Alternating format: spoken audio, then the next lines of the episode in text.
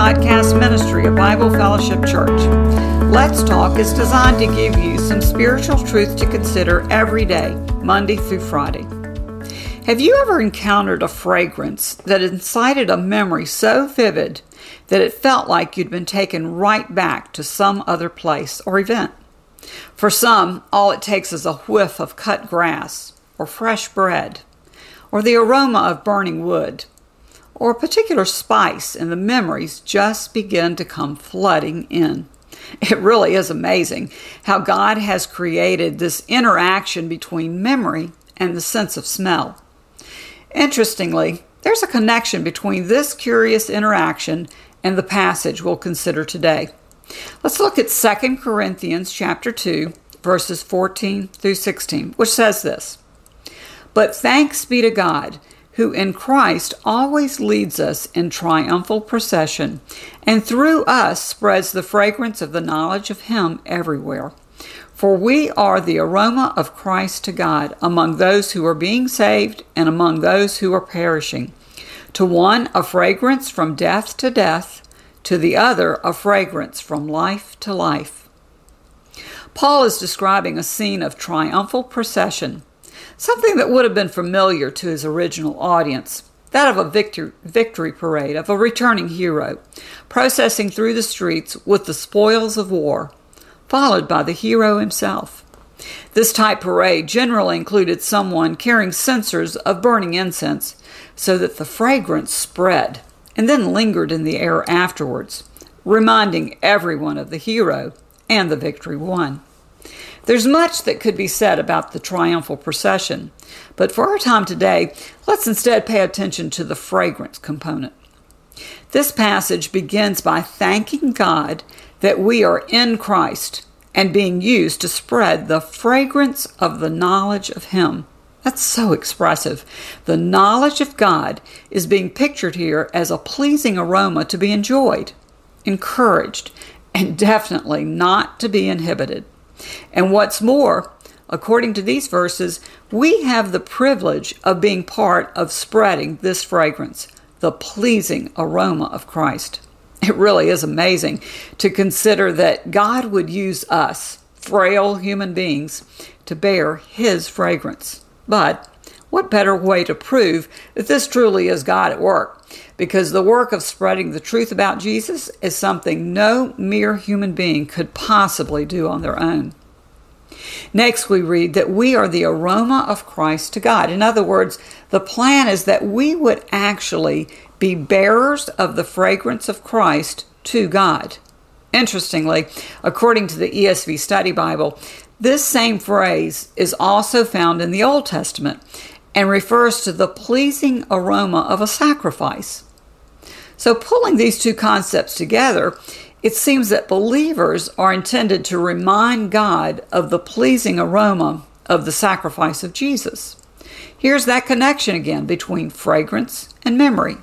The idea seems to be that we should be bearing the fragrance of Christ with such intensity that the pleasing aroma of his sacrifice is brought to mind. How can we possibly take on the fragrance of Christ? How does this happen? Well, let me suggest that it happens the same way we pick up any other scent. Stand close enough to a campfire, and your clothes, your hair, even the pores in your skin are permeated with the scent of smoke. And so it is with Christ. Stay close enough to Him, have enough repeat contact, and over time you'll begin to take on His fragrance. The fragrance of impartiality, for example, the fragrance of genuine love, of patience, kindness, and gentleness. So, does this sound impossible? Well, humanly speaking, it is. In fact, John 15 5 reminds us that without Christ, we can do nothing. We're designed to need Christ every step of every day, and He's faithful to be there for us, not only at the moment of salvation, but also as we try to figure out how to live in Him, literally carrying His aroma as we move about a dying world. As we declare our dependence on Him, trusting Him, praying, and getting to know Him, we discover over time that we are the ones changing. Our aroma is different. We think differently. Our want to is not the same. We discover that we just have to talk about what God has done for us. We quite literally come away bearing a different aroma, the aroma of Christ. It really is amazing, and God gets all the glory. Finally, I think it's appropriate to mention a couple of warnings here. First, Paul reminds us that not everyone will find the aroma of Christ pleasing. We find Paul saying, Now I'm giving you fair warning. To some, it will be a life giving, beautiful message, but to others, it will be repulsive. It's wonderful when we find others who love the fragrance of Christ and find it attractive. But we need to be prepared for the reality that there will be others who will want to run from it. Secondly, we must remember that we ourselves are not the source of the aroma. The aroma is of Christ. And the only way to effectively carry His fragrance is to spend significant time close to Him, to walk in dependence on Him and not our own abilities. Last, let's be aware that there are counterfeit aromas all around us that carry a fragrance so similar that they might be mistaken as legitimate by those unable to recognize the difference. So, how is it possible to recognize those counterfeits? The same way we recognize any other lie. Know the truth so well you can recognize a fake when it's encountered. That brings us right back to spending time with Jesus. Agreeing with Paul's attitude that everything else is rubbish compared to the surpassing greatness of knowing Christ Jesus.